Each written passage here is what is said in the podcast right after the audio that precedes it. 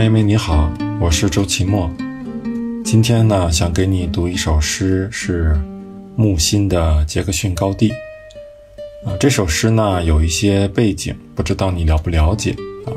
嗯，这是木心在美国写的啊。当时呢，他前后花了共五年的时间吧，找了一群画家啊，断断续续的给他们上中国和外国。文学史的课，嗯，然后呢，嗯，后来就把呃陈丹青啊就把这些课上的笔记，呃集结成了一本书，叫《文学回忆录》，啊，那这首诗呢也是在《文学回忆录》的最后，啊登出来了，啊，杰克逊高地就是木心当年和陈丹青这一帮画家啊他们居住的一个街区啊。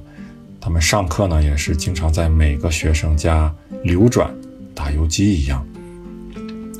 那这首诗呢，是因为啊，木心啊，有一次在上课的途中啊，看到了外面的阳光特别好，啊，心情也跟着特别好。于是他，呃，进到了这个学生的家里，就说：“哎呀。”感觉一切皆可原谅，但不知道原谅什么啊。然后他就晚上就写了这首诗啊。下面呢，我把这首诗呢给你读一下。杰克逊高地，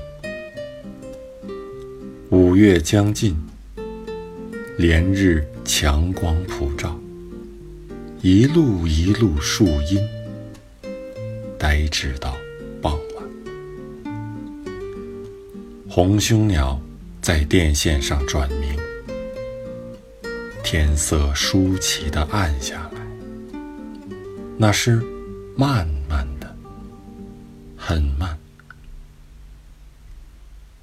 绿叶丛间的白屋，夕阳射亮玻璃，草坪湿透，还在洒。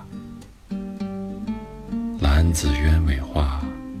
一味梦幻，都相约按下，按下，清晰、和蔼、委婉，不知原谅什么，成觉世事尽可原谅。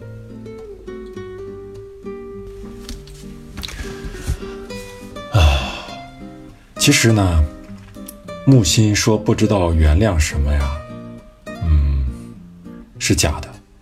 他其实有可以原谅的东西，嗯，可以说时代亏欠了他一些东西。他在文革期间六十年代，嗯，他的文稿就被查抄了，啊，七十年代的时候呢，还进了监狱，而且呢是被关了单间儿，可以说是特别的孤独。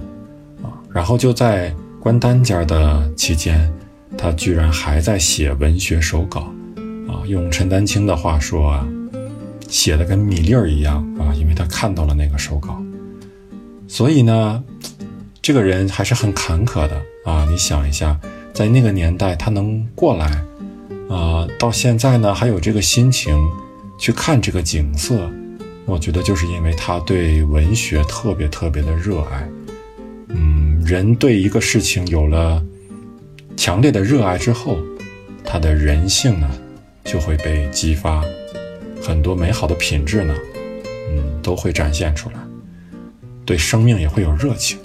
所以，我希望你以后不管什么日子啊，每当你遇到困难的时候，觉得很难的时候，你就想一想这首诗，想一想杰克逊高地，啊，我觉得这样的诗。是对每一个经过磨难的人的一种奖赏吧。谢谢你。